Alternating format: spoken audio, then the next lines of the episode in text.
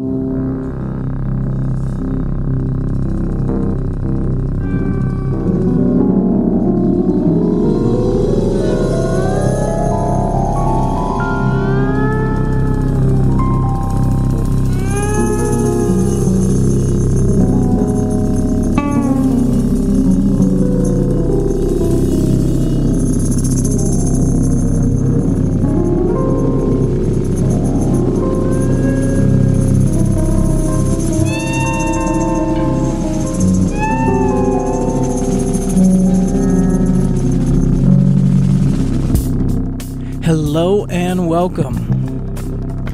the Free Associates. That's right, folks, the Free Associates. The freedom of association. The freedom to just like talk to anybody about anything that comes our way. Because you know why? It's useful. Yeah, it's useful. It's useful, and in the times we live in, we want all the voices that we can get, and we want to, you know, just like uh, come together but come together in a, like a safe way, like in a socially distanced way. So, what better way to come together than radio, my friends? Radio was born for this moment. We're so grateful to WMUA Amherst for this platform. We're really glad to have it. I am sitting at the base of the neo brutalist structure at the center of UMass campus. Yes, that Soviet structure. And I come up upon it every time and I think to myself, look at that neo brutalist Soviet structure. There is so much concrete in that thing. And I also think, God, it doesn't look that bad. You know, the light hits it a certain way. It's really, I don't know, dare I say, dare I say it? Well, it's kind of beautiful. I guess everything gets beautiful after a while if it sticks around, folks. Now, you are listening to the Free Associates, and our website is thefreeassociates.us.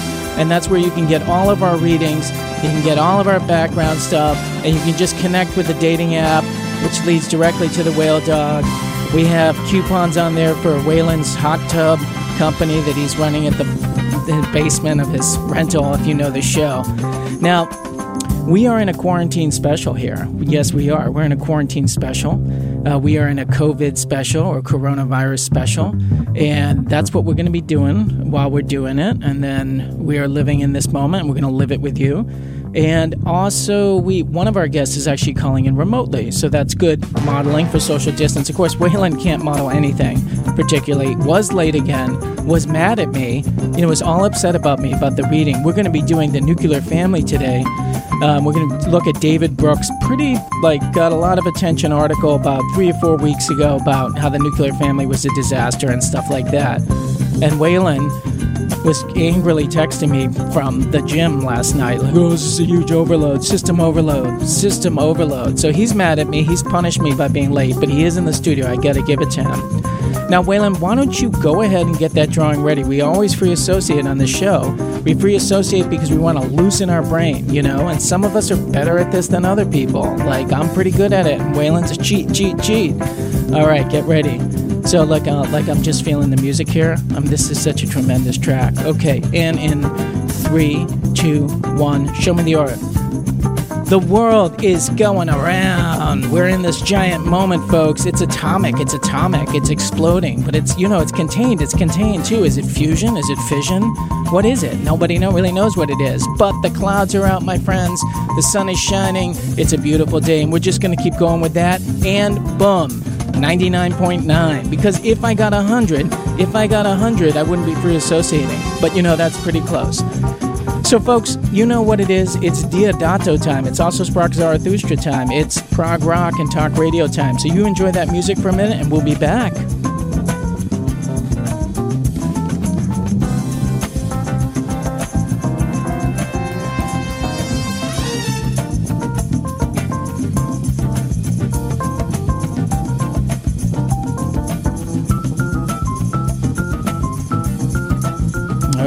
Are coming back, and Deodato is sliding down, and I'm putting the whale dog up. I'm not even tricking him today because he is mad at me, and I don't want him to get madder at me than he is. And I'm also bringing up Winslow Carrol on the phone. Winslow, how you doing?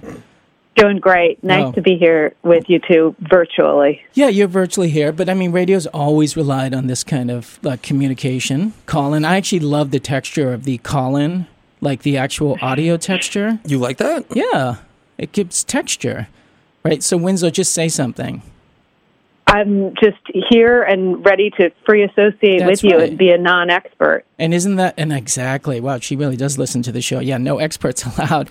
Although I, I have to say, within the confines of the studio, we don't want any experts. But we're really hoping that there's some experts out in the world. You know, we're we're a little bit more open to We, that. yeah, we need to trust and rely that there are they are there and going to speak up. And I think they are. And I think they are. Yeah. So that's the good news. Um, so, Waylon, you were all mad at me about this article, but I have to point out, first of all, a couple things. You were hungover yesterday, Yeah, if I can course. say that. And also, you listened to this article on audiobook. Yep. Yeah, that's, you know, you can't, an article like this, you can't do Well, that. first off, you you threw out into the trash all of your principles with this thing. Did He's like, I? Hmm. okay, you know, we're not going to bring up stats, and we're going to this that. It was an hour long article, and every two sentences there was a percentage, or there was a ratio, or there was something that was in your face about. Well, ninety two percent Hmm. Of this that, and I'm like, okay, yeah, this would have just, been impossible to listen to. No Oh, way. Right. I would have made no sense of It it. was easy to Yeah. read.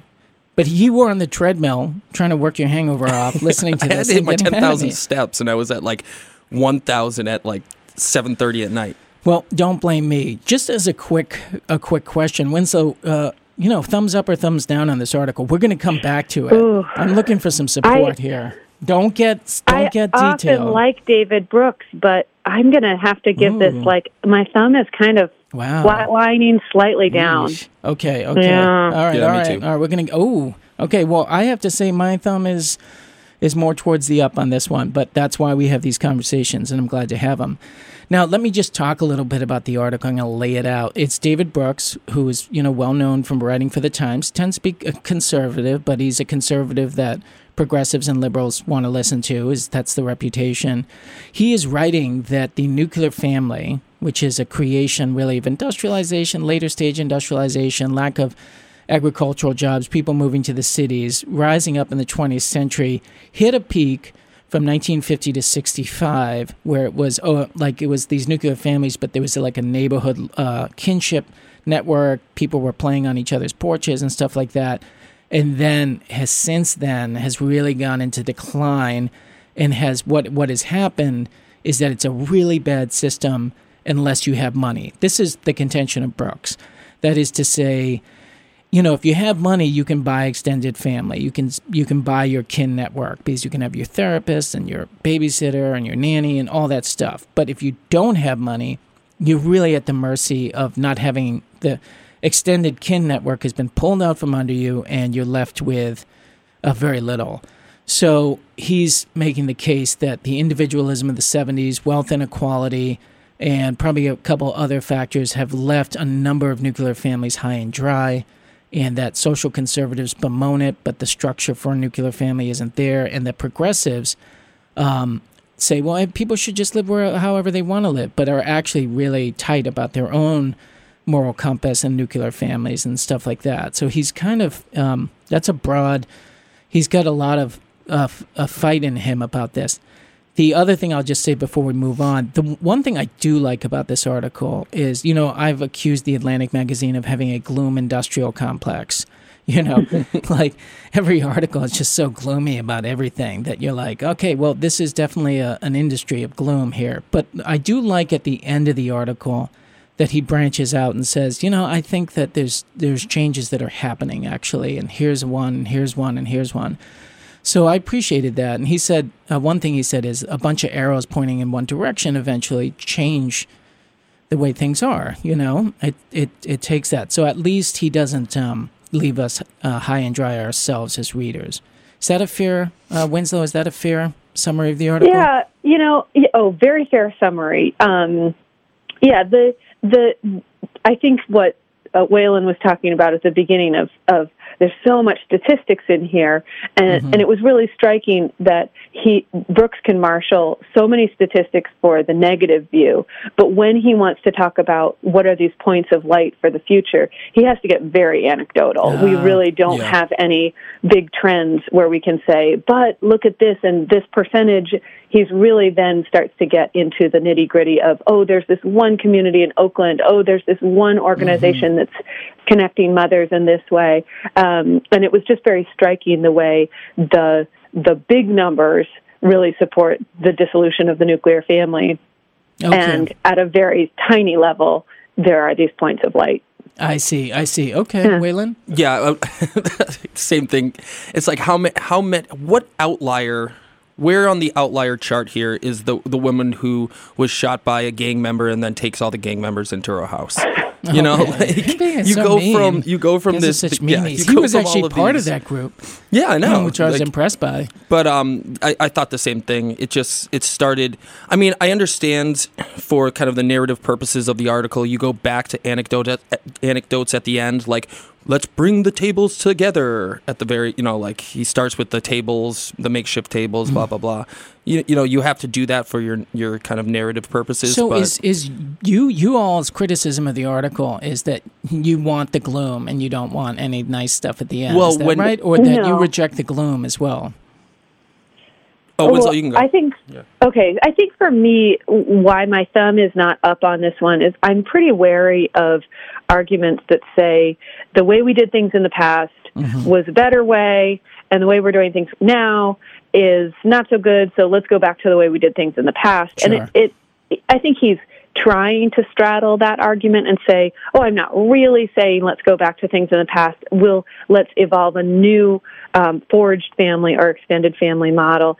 But I think ultimately, he's really looking for individuals to change um, their choices, and there's no room in here for how does public policy influence this, and and how does society need to change to better um, meet the the needs of an increasingly individualistic uh, family unit. Right, right. And so that was sort of more my main critique is is the lack of um, looking at policy and and what what would need to change in how what's expected of the American worker um, and pay structures and things like universal health care and child care, things like that, that at the policy level could actually make the more individual, whether it's a single family parent, single parent family, or a, a nuclear or more loosely arranged smaller family unit, those could actually be workable if we changed some things at the policy level. Okay. And that would be more of a forward looking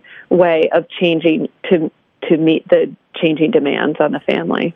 Okay, so that makes sense to me. So he's kind of done a hit and run on the nuclear family, and you feel like he's covering his exit by but these nice stories, and that he hasn't gotten into any kind of structural suggestions. Is that a fair like? Yeah. yeah, yeah, the, yeah. I'm, I would be interested in structural su- structural changes Right. that could uh, say we can change the expectations on adult workers, for instance, so that a smaller and individualistic family unit is more um, is more viable.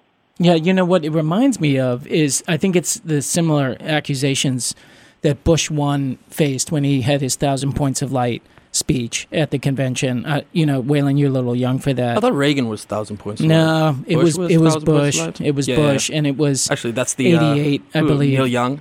We got it. Oh right, Keep that's such in a free good world. song. Keep Yeah. rocking in the free world.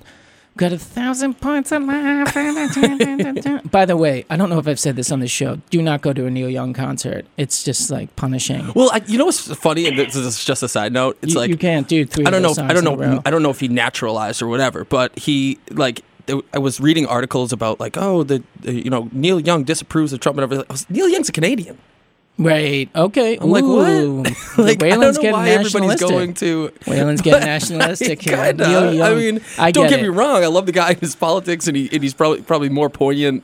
You know, Sure. like him and Bruce Springsteen are probably the most poignant. You Well, know, yeah, political generally- writers yeah, here. But generally- you know, he's a Canadian a little bit. I, little I bit. hear you. I hear you. Well, you Hangs got out in L.A. You're an American flag guy. I, I get it. And That's just me. Yeah, yeah. So listen, um, well, the thousand points of light thing was this idea of like, you know, we'll all kind of come together and help each other. It's not government's role to do this. Sure. And so it does feel like Brooks is doing that at the end. Now, that's, uh, you know, I'd like to assume best intentions. I have to say, on a side note, I feel like this is a moment in time where we really need to assume best intentions for one another. Like, um, I just think that people are, are you know, I we have. I'm not going to get into it, but like in our school system, there's a lot of anxiety and stuff like that, and I'm just concerned that people are getting very angry at one another. But I just think everyone's doing the best they can. But um, it, agreed. it- agreed. Yeah, I think would that that should be just the status quo always. always, you know. but always, but I mean, always, but in, in points of you know, yeah, especially now when you really need it, and you you have to like really take a deep breath and be like, well, I don't really agree with this, but um, I, I really doubt this person's trying to you know get me sick or anything like that. I don't think that's what's going on. Yeah. So I do want to be careful with the article too. I it it would line up with Brooks's worldview though. I think, which is he is a conservative. I don't think he believes in government intervention. And so, Yeah. Winslow, your critique of him, I wonder if he was here, he might just say, "Well, I'm sorry, I We don't really, I don't really differently. yeah, I don't really believe in structural changes like that. He might not, Yeah. you know. Well, here's the thing that I would say if if I did get the chance to to have dinner with David Brooks and and discuss this article, is he talks in, in his article about how um, the average um, Ghanaian family, the average Ghanaian person lives with uh, something like 13 people, and the average German person lives with 2.7 people. And he tracks how, as societies industrialize and people become middle class, they, across the globe, um, they start living in smaller households. And I'm, I'm, that I found really affecting because I think to myself, who it, it, it, feels like a particular American and particularly intellectual upper class um, conceit to say, well, I have obtained this status and I have this small family unit and it's not working. We should go back to the more traditional um, way of doing things. Yet, when people are actually living in poverty and then find the economic um, their economics change and they are no longer living in poverty or they're no longer living in an agrarian society, what do people choose? Right. They continually choose at global levels. They continually choose to Freedom. live in these smaller family units with more privacy, more freedom of choice, and so that's where I get at this frustration that um, Brooks seems to be suggesting to choose every individual choose those larger family units when the trends tell us that's not what people want when they actually get the choice. All right. And so, w- if people would prefer to have those smaller family units, then what can we do at a at a again public policy Okay. level? You know, yeah. that's, Wait, wait, that's wait. sort of yeah. No, I get it. Waylon, what's your thoughts yeah. on that? I think Like choice One of the most and- interesting things that stuck out to me was that. So you you start having that shift into it. It, it talks about the mo- what was the name of the movie that it was talking Avalon. about? Avalon. Avalon. It's a, it's you know, it's just for the listener. If, you know, by the way, listeners, dear listeners, free Asso- thefreeassociates.us is our website, and the readings can always be found there. This is a long reading. You can even like. Uh, you know what? I'll even put a reading about the reading there, which I had to give Waylon because he was complaining so Yeah, like badly. the like the, cliff spark notes. Yeah. the cliff notes for this reading. Um, he talks about Barry Levinson's Avalon, which is about this extended family in Baltimore that slowly dissolves into like nuclear units. Yeah. So go yeah, ahead. and so essentially, once a couple of things stuck out in that 1950s to 1965 range, the it's it, it was talking about how the average male who was working at that time made approximately four times the amount of their father. And so once they once they acquired a little bit of once they kind of went up in in that economic you know once once they started making more money, they started branching out and getting their own homes, and things started distancing. The thing that was interesting, it was kind of tucked in at the at the end of the article, but now there's a demand for more of what's called the you know um, what is it uh, the the mother or father-in-law suite. You know what I'm saying? So like mm-hmm. it's it's not just your house, it's now the garage with another basically smaller apartment attached to it where you kind of get this kind of best of both worlds. You have your privacy, but you also are caring and living in, you know, really close proximity to your your mother and father or whoever or you're taking kids. care of. They so, talks about kids coming yeah, back. and I think that that's part of the kind of like the pendulum swinging back here is that I think that immediate that that kind of shift in that ni- the 1950s to in 1965 that shift that was happening was you know you do want your privacy. I think that that that you know people really value that privacy sure. and I think that we we may have taken it too far because the the the traditional way can. One because, Because you, you can, can. and two because the way in which we were creating housing and the things that and the options that were offered at the time were Mm-hmm. such that you know you have like Levitville you know like you have Yeah. this little house and it, there wasn't the, the, like the, the parameters were such where you didn't have these options but now we have the ability to be a little bit more nimble in the creation of, of houses and a little bit bit more, say and, and kind of- things Well, that that's are going on. interesting. It's almost like um, I wonder if you could like just listening to you. It's almost kind of like how junk food sweeps over people for a while. That is to say, and and then it kind of gets better. Uh, you know, the Arab countries are having terrible junk food problems, but we're kind of uh, almost on the other side of that plague. I'm, I don't want to exaggerate, but like things have gone way better than when I was a kid. Food Yeah, I would say choices that. and what people drink and eat has, has gotten better. Not everybody. I just want to throw out something though that I feel like is really major in the article, and that perhaps you guys are not catching. Uh, no, Yeah. you're catch. Excuse me, you're catching. But I just want to remind you guys that the big part of this whole argument is, and we might have to save this for after the break. So I just want to lay it out, and we can come back to it. But is that wealth inequality has risen so much since 1970, and so Brooks is, I think, kind of saying like, listen, there was this unit, it was created, and then there was this like golden age of the American middle class, and then the rug got pulled out from under that those little nuclear families, and it's it's hell on wheels to be a nuclear family when wealth inequality is this high. If you have resources, you can pull it off. If you don't, you're just marooned. So um, uh, we are gonna like in a minute take a break, but I just want you guys to perhaps marinate on that because that's uh, and I you know I think that Winslow I really understand what you're saying, which is um, you know people want freedom, they want individualism, and they and you know Brooks does say it's like he does say like you know women weren't working in the 50s and 60s, they didn't have choice, there wasn't freedom in that. So he's I think also aware that you know you can't go back to the 50s. That's not the Yeah. answer. You know, like he's not totally unaware of that. But um, there is a kind of like perhaps a little bit of a bait and switch here. It's like be careful what you wish for because it's it might you might end up in a place you don't want to be and it's hard to get back or to at least maintain certain things. So, folks, we're going to take a break and we're going to be coming back in just a minute. This is such a great song. Does anyone know this song? Put that up, Lana.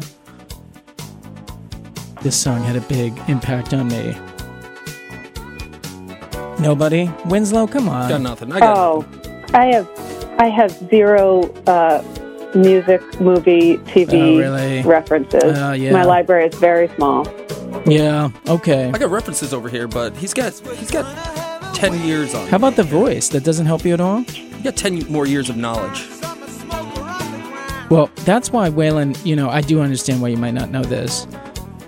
But you, the voice, guys? Come on. I'm so sorry to let you Oh, down, Nora. Jeez, everyone's letting me down all over the place. Norm's whenever Norm always does this to me. He just pulls out this hipster mentality on me. Oh my god, you can't get this voice. I know. I'm sorry. I'm sorry. He's listened to this. You know, he probably played it on repeat on a record when he was, you yes, know, I did. twenty years old. I did. Here. Although there was no repeat on vinyl. That wasn't a function you could do. I guess you could do it on a 45. Well, I'll tell you what it is. It's Donald Fagen of Steely Dan, but it's a solo song called the the New Frontier, and it's a beautiful video where there it's this young couple sneaking into a nuclear um, shelter and having a date down there, and so that's Oh, why that's I good. chose it. But it's got that great. This would be Brooks's golden age of the both the nuclear family and also nuclear anxiety. All right, so let's not forget that we've always been anxious folks. You're listening to the Free Associates, and I just want to remind you that we're on WMUA Amherst, the crown and the jewel of radio across the nation. That the freeassociates.us is our website, and that today we're talking about the nuclear family, the what Brooks would say was the the horrors of it. So we'll be back in just a minute, guys.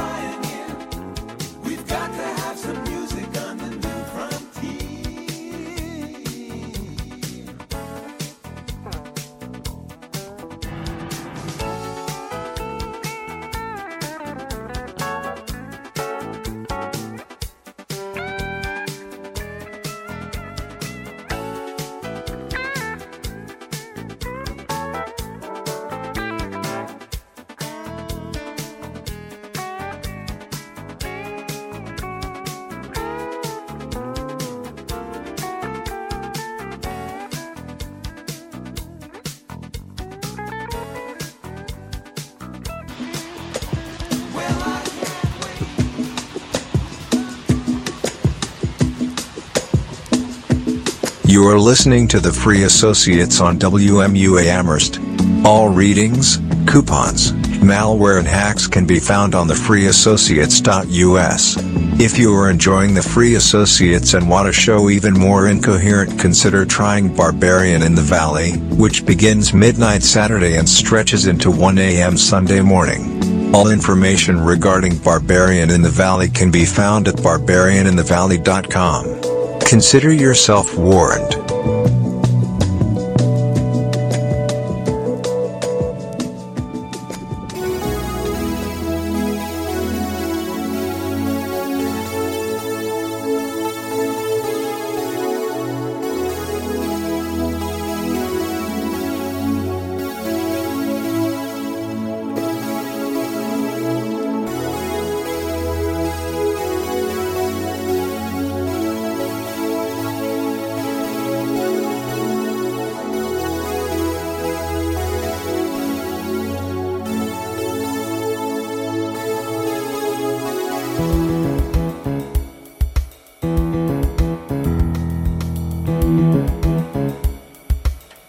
Right, and we're back.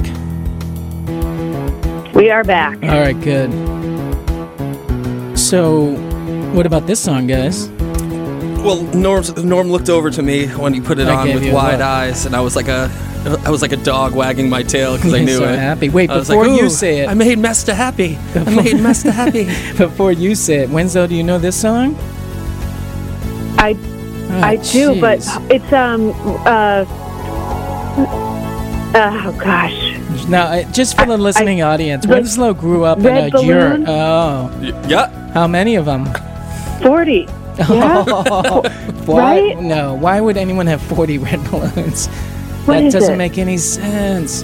Now, just so the listening audience knows, Winslow grew up in a cave in Vermont, and so they had no, Oh. they had no MTV. They had no coronavirus either. Well, they do now. Um, sorry, folks. So it is 99 Luftballons. Ninety-nine. Yeah, 99, and you know, uh, it's it's a song about what, guys? I have no I don't know. idea. Communism? Jeez, it's about nuclear war. Really? Yeah, yeah, yeah, yeah. Well, you, uh, Waylon, you wouldn't get that, but it was like when it came out, it was about yeah, it was about nuclear war. Yeah, yeah. It was interesting because the '80s had a lot of nuclear war songs, although it was winding down. Strangely, and there was a German version of this and an English version, and that was a whole trend back then too. They would like have different language versions that would, would be both hits. Anyway, I'm getting really wildly distracted. Now, um, Winslow, can you pay attention? I'm about to Oh. make Waylon free associate. Now he has all kinds of tricks. Like he'll have prepared speeches. He has he has a method to free association. Like he's he has a I- correspondence course on how to properly free associate. So Winslow, you, Keeps me up at night. you can't see this because you're on the phone. So he's going to do the free association. Um, but I want you to like really pay attention and see if you don't see what I see. See if I can Well, pick apart his methods and really see through So- to the prepare preparation he's done. Winslow, don't fall into this trap over here, okay? He started talking about war and atomic and stuff, and fission and fusion, Yeah. and I got, I got a. I'm, I'll take a picture. Uh, we'll put yeah, this, we'll put this, is on radio. the site over here. this is radio. This is So- propaganda. He's he's he's throwing all the propaganda at you right now. then he's gonna sandwich it later too with the critique. You know This what? is- this is I- it. Listen, Waylon, I think we can credibly say that Winslow's on your side because I'm the overlord host and you guys are guests. So Yeah. don't assume this is true. We do have to we do have to team up here. assume best intentions, Waylon. Assume best intentions. Just ten minutes ago, you were talking about this. Oh my god, the All ultimate right. flip. All right. All right. So in three, two, one, free associate, Waylon. There's a shattered compass tracing around on a road trip. You don't know where you are. You're stuck somewhere in the Midwest, but there's nothing to guide you. The signs are all blanked out, and you've been driving at about a cool 55 miles an hour.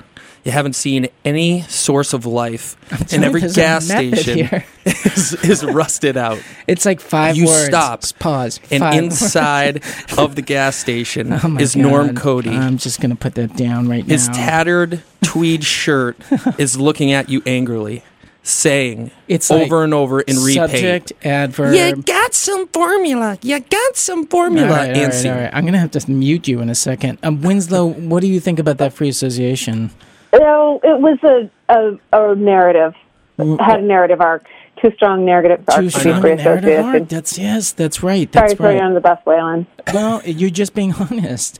You're just being I'm about to boycott this thing. I'm about to boycott this thing. You go ahead and. I could not have you done better myself. Let me be clear. Mine would have been the story of what I ate for breakfast and the most unfree association. I don't know the last time I free associated about Yeah. anything. Well, we might. Way too might- buttoned up for that. We might put you on the hot seat at some point soon, but um, you know, I, you have to kind of like let go of control, Waylon. That's the problem with you, is that you like to control everything, You're a control freak.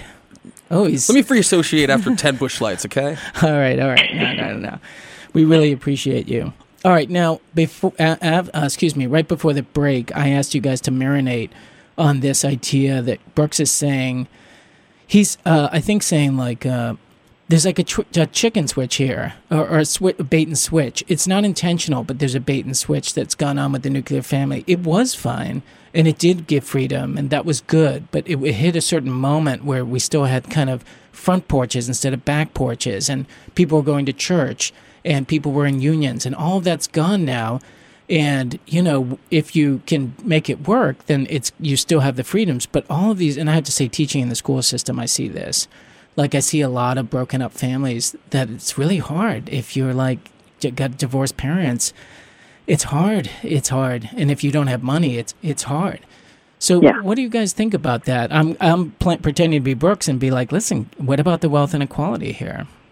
Oh, let's talk about it. I'm I'm delighted you brought this up. Okay, but again, I'm you're going to stand in for Brooks here, and my my um, response is at the working class, middle class level, Americans in the 50s, 60s, 70s did not choose to change policy in America so that income disparity could grow so much. So why are we putting the choice to fix the problem back on the individual? That this is a problem that I agree completely has been blown out of proportion by income inequality. And so then the, to have the response be, well, let's all make different choices in the face of this income inequality. No, I think that exactly points to income inequality is this pernicious problem that just in in uh, what am I trying to say? Uh, permeates so many facets of life, and if we can go to that source and um, make some intentional changes there Yeah. uh, that get us back to a place where income inequality isn't the behemoth that it is right now, causing so many changes in American life, then suddenly the nuclear family becomes more possible if that's what people choose, or more to Brooks's point, the the more individualistic, the smaller families where it's a grandmother raising some kids or a single parent things or kids shifting between um, biological parents' homes who are not together, that becomes much more doable, right? Yeah. If uh, if th- we have addressed income inequality. Okay, so okay now, so this is to me like this is the this is often the root cause of my, my feeling about wealth inequality, and uh, this is maybe perhaps like I don't know. I'll just say it, which is that like no one. I don't. I feel like it's hard to undo because I don't feel like anyone did do it. I know that's wrong in a way. I do think people have pushed for deregulation and all kinds of stuff. So I, I do know that. But I guess I wonder, I look at that kind of in- income inequality as almost like an inevitability of a rising empire for some reason. Hmm. Do you know, like it's it, well, if you look at if you look at past empires, they have the tendency to do that. Um, so it's so hard to undo that. Waylon? I hear that. Uh, I, I, the idea that no one has done it. It's uh, I think maybe apathy in policy. I think maybe uh, ignorance, and I'm not saying like willful ignorance, but ignorance of the general population as to watching those trends unfold. I think there's a lot of things, but I don't think it's some sort of it no one's be. caused it; it's inevitable. I mean, there's there's things like you can look at CEO pay and, and look at the history of it and look at Clinton and the deregulation that happened during sure, that and absolutely. linking CEO pay to share to stock shares and uh, this, that, the other thing. There's certain things along the line that are milestones for all this, and you no could doubt. clump all this complexities together. But I, I don't like the idea of like this is this just happens from it. I think that, like I said, ap- apathy and ignorance on just from just okay. the normal population side. Translated into not right. Okay, so I'd like to like to pick that up for a second. Yeah. Uh, and before I do, and you might agree with this, one of the most depressing things about my students, and I love my students, I just think the world of them, is how they not only tolerate wealth inequality but embrace it. Um, there is a real like they all. Oh, is there an exa- like example? What's that just, look like? Yeah, they all want to be Elon Musk and are convinced that they will be or oh. you know, or someone else. Um, they they have they have bought, and I did too at that age. That that narrative that those people deserve everything they get, and I'm going to be one of those people. You know, and for different classes, it's just scratch off tickets. You know, art school is like an upper middle class scratch ticket, lottery ticket. You know, in a way and I just see like some of my best and brightest, but really uh, like right down the line, they all accept wealth inequality as is exhibited by celebrities and often see themselves as becoming that person. That's why they're willing to accept it. Um, are, do you guys not, you're both teachers, do you not experience that at all? I mean, um, my my students are six years old, so yeah. it's um, they're all they all dream of being police officers, or at least yeah. the boys do. Well, let me just rephrase it. We all we all seem to be worshiping extremely rich, famous people who probably don't deserve what they might deserve more, but not to the proportions of five hundred to one or whatever it is. I agree with you actually uh, on, this, but I, I, I think that what's happening is that the the kind of the mindset in which students are finding themselves in, or and the kind of the general population is that there's a lot of ambiguity between the success of an individual in like a market sense and a kind of cultural titan. So we have this idea of, so for instance, influencers like where's the line between that being the business model and somebody's like a actually freelance employee of this that the other thing?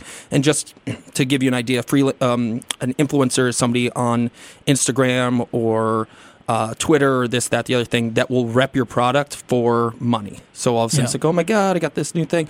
But you're looking at them because you're you're following them because of the kind of cultural stuff that they're producing on social media and this, that, the other thing, and then they pepper that stuff in. So I think in the same thing as Bezos or or Elon Musk, you start you'll read an article or see this, that, the other thing about something culturally that they've done. I think it was Elon Musk that like a raccoon got in his backyard and got into a fight with. Uh, with his dog and he picked the raccoon up by the by, by, the back legs and threw him down the stairs and like saved his dog like that's what students would see on social media, if this makes sense. It's like more, it's kind of uh, uh, this really kind of mixture of cultural icons and there's a removal a little bit of that idea of what is going on truly with their kind of with Mm-hmm. Sure, their you're talking about manipulations. you're and- talking about the- humanizing and making them cuddly and something that we can all embrace. And I don't Yeah. think these people are, are like bad or evil. I just No, don't really believe in bad or evil people. So, like, I don't see them as the enemy. I just see them as also like on the waters that everyone else is. Like the whole thing is so vast that like you're sitting on top, you're sitting on bottom. It just kind of feels a little random at times. Winslow, what do you think um, about like? And I do want to come back to an, another thought, but um, that we really embrace wealth inequality. Like the whole celebrity culture is set up to to really promote wealth inequality. Yeah, I mean, I do think that that does seem consistent with this longer thread in American cultural life, which is that money stands in as a proxy for goodness. And when mm-hmm. when I heard you say, "All my students want to be Elon Musk," and I thought, "Oh, I feel I feel so sad that that is their your students' vision of what the good life is." Yeah. because that's what students are looking for at that age is they are looking for models of the good life and um and and I agree completely there's no Elon Musk and and people like him are not good bad or otherwise it's more just the the deficit of um variety and and meaning with um finding Elon Musk and his ilk as the the epitome of the good life. Um, Waylon? I would also be Pretty careful. on- characterless. I would also be careful on what we're what we're reading into this as well. I don't think that the necessarily when uh, when we're talking about students like wanting to attain that, Yeah. I think that it's more of a kind of symbolic attainment of the of all of this, and they're not necessarily thinking about all these things that we're dissecting here. Yeah. Does that it- make hmm. sense? It does. I think best intentions Yeah, is yeah. what we started off with. No, the best intentions here is that that they want to be success. They want to be super yeah. successful. They want to be in control of some sort of kind of some sort of economic force, and they want to be able to make their decisions in in a truly impactful way. I listen. You know? I, I really agreed. appreciate. Well said. Uh, well said. Let's not throw around the best intention thing again. But I, I, I really, I really agree. And I had actually wanted to step in and say, listen, I actually, I don't. I think they'll say that, but I think that they have all kinds of different models for how they're going to live. And you know, I was that way when I was that age, and I, now I'm a, a high school history teacher. I'm so happy I missed my chance to be what I thought I wanted to be. So it's a process. I guess Yeah. my, my, my other my point was that I do think that we we accept and embrace wealth inequality um, in this country for the most part. Like there's a whole system, unconscious system set us set up. Waylon, I wanted to just say um, here's a here's a model for what I was talking about about empires and wealth inequality. And Winslow, I'm curious what you think of this. When a country or an empire gets wealthy enough that they can kind of bread and circus and subdue like the lower and middle classes what happens is is that once you've subdued them, once you've given them a car and Netflix and enough food to eat, then you can go off to the races because they're not going to revolt. Like if you're in a much more sketchy situation where like you actually have to deal with possible revolt, that keeps uh, inequality down. Um, like tribes have that, right? There's no real wealth inequality in nomadic tribes or even in settled tribes. There's just not enough people to do that, to have that. So I wonder if, that's what I was saying. Is and so in that case, it's like the nuclear family that's been like marooned by this situation, whereas like some people have just taken off and had jet fuel. Does that make sense? Is that a possible? Yeah. Well, it's an interesting explanation, and when you look back at the burgeoning of the middle class in the 40s and 50s, right, and that that was the time where a car for everybody and the equivalent of Netflix for everybody, and and so then the starting in the 70s is is is that the implication of what you're saying that this has happened in Yeah. in America? Yeah, I mean, if you actually look at America post Second World War until mid '70s, it's in a um, it's in a fairly contained world. It's not a globalist world. Half the world is Soviet and half the world is free market. The American empire is big, but it's not the what it becomes in the '90s and forward. You know, and so like in the 90s, this huge, basically the whole world opens up for the expansion of the American empire. America becomes all powerful by 2000, and that includes being able to requisition goods from all over the world to placate your lower and middle classes. And then wealth inequality starts taking off because you pretty much got that covered. But the problem is, is that they may not revolt because they have Netflix and food, but their system of relating has been eviscerated. I agree. I also think that, and this is a little bit more nefarious, but uh, that we're seeing people, we're seeing that that um, the disparity grow, but also we've been we've been softening that disparity on the bottom with more and more debt, and who, Yeah. who and who gains from that debt, but the, but the rich. You know what I'm saying? Yeah. So you know we're not raising the minimum wage we're not we're not getting uh, more we're not spurring that economy for the the lower classes what we're doing is we're saying make do with what you have and if you need more take out a loan Yeah. do this do that so there's actually it's actually kind of Okay. exasperating the problem So I'm getting excited, and I appreciate what you just said. Um, here's my pitch. My pitch is is that all the institutions that might have allowed for change and revolt were melted away over the course of a couple of decades, and now like everything's getting chewed up. Unions, church, for sure c- committees and communities and stuff like that. And so there's no apparatus for change from the bottom up that's structural. yeah Yeah. and Sounds you about right. And then who else is going to go and change it? Well n- on top of that powerful, wealthy people. They're we not going have- to go and change it unless they're really scared. we have we have some movements that really target this, but really don't understand. Like, not only have these been dissolved, but the blueprints and guidelines for operating and establishing new ones have have gone away too. Yeah. Like the Occupy movement. I was going to to Occupy movement. Um, kind of the when, when they were in Boston and everything, this, that, the other thing. I got to see the internal mechanisms at work, and no one knew how to kind of how to organize or create hierarchical structures. In fact, they were opposed to hierarchical structures of Yep. of creating these things, and so I watched that entire movement go, you know, um, come together and kind of unravel before my eyes. And I think that unra- like so not only do we not have those established kind of institutions that can that could lead this, but we forgot how to create those in the first place. Yes. Yes. That's the bait and switch I'm talking about. And that's where, you know, Winslow, you brought up this, like, you want to see structural suggestions, but, like, that's the problem. Is it, the word maroon keeps coming to my mind. That the a lot of these nuclear families have been marooned in a landscape in which, like, the waters receded and they, hey, the boat wouldn't go anywhere. And that, in the larger sense, like, the um, forces of change have been marooned. Now, that can change because people are really fast to adapt. And if people are, are upset enough, then then they figure it out quite quickly. So that's the that's the good news. And uh, obviously, we're living at a moment of potential change here. Um, but Winslow, can I ask you, um, what's your feeling about you? You have a nuclear family. You, you don't have you don't have um, fam extended family in the valley, do you? Like the No, Nair- don't. Valley. Did, did you resonate at all with what Brooks was talking about in terms of like the pressure put on the nuclear family? Well, it resonated in the sense that if if you have if you're affluent, you can make it work, and it's quite lovely. Um, and that's Well, that I is exactly maybe. maybe Okay. uh, I'm going to challenge that a little bit, but okay, Okay. keep going.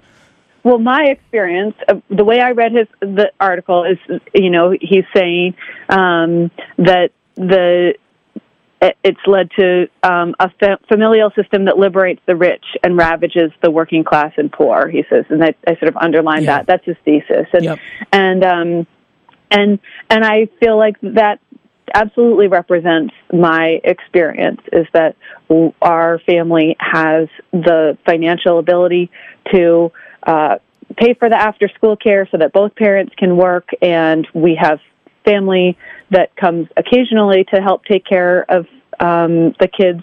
We have a close neighbor relationship where we do childcare exchanges, but ultimately we look pretty independent and we look pretty much like a family of five who use their affluence to pay for the related services Yeah. that are replacing the larger extended family of an affluent family from 100 years ago, let's say. Um, and and the the students that I work with are not affluent, and I see every day how impossible it is for a poor family to make it work as um, you know just this this moment is exactly what I'm talking about. My paycheck continues even though I'm not going to work. My students' families' paychecks Yeah. do not continue as uh, uh, basically No, no, um, in all cases. And so th- right there you get at the the fundamental difference in how this is quite easy to make work in in my particular case and it is going to be so damaging to families and their stability um, for not having that paycheck and yet still having a small number of adults to care for the children. Yeah. Okay. Well, I totally appreciate that. I just want to add to that that like, you know, uh, my family is in a similar situation where where we have enough affluence to like create this extended family, and we really do. Like, uh, our babysitter Lynn is she's like a member of the family, and that's a beautiful thing. But I would argue, and I know some quite wealthy people who are really able to do that. Um, but I would argue that it still feels lacking to me. That is, I do appreciate the freedom I have, and it's not like we're running to live right next to our brothers and sisters in Vermont or Maine and Massachusetts. I do get that that can be claustrophobic, but I also wonder a little bit. Like, I'm not totally sure this is like the best world either, and that's with money and that's with affluence. It's obviously not as like bone crushing as if you don't have it, but like um, I guess I'm yearning for more like actual tribalism than exists. You know, and I think there's some very wealthy families. You know, uh, it's good we got to be careful of who we think's living a good life, because uh, there are very wealthy families out there who are nes- not necessarily happy. Let's just put it, money does not buy happiness. I really. That's the other American fallacy is that money buys happiness. It's just not true. It's just not true.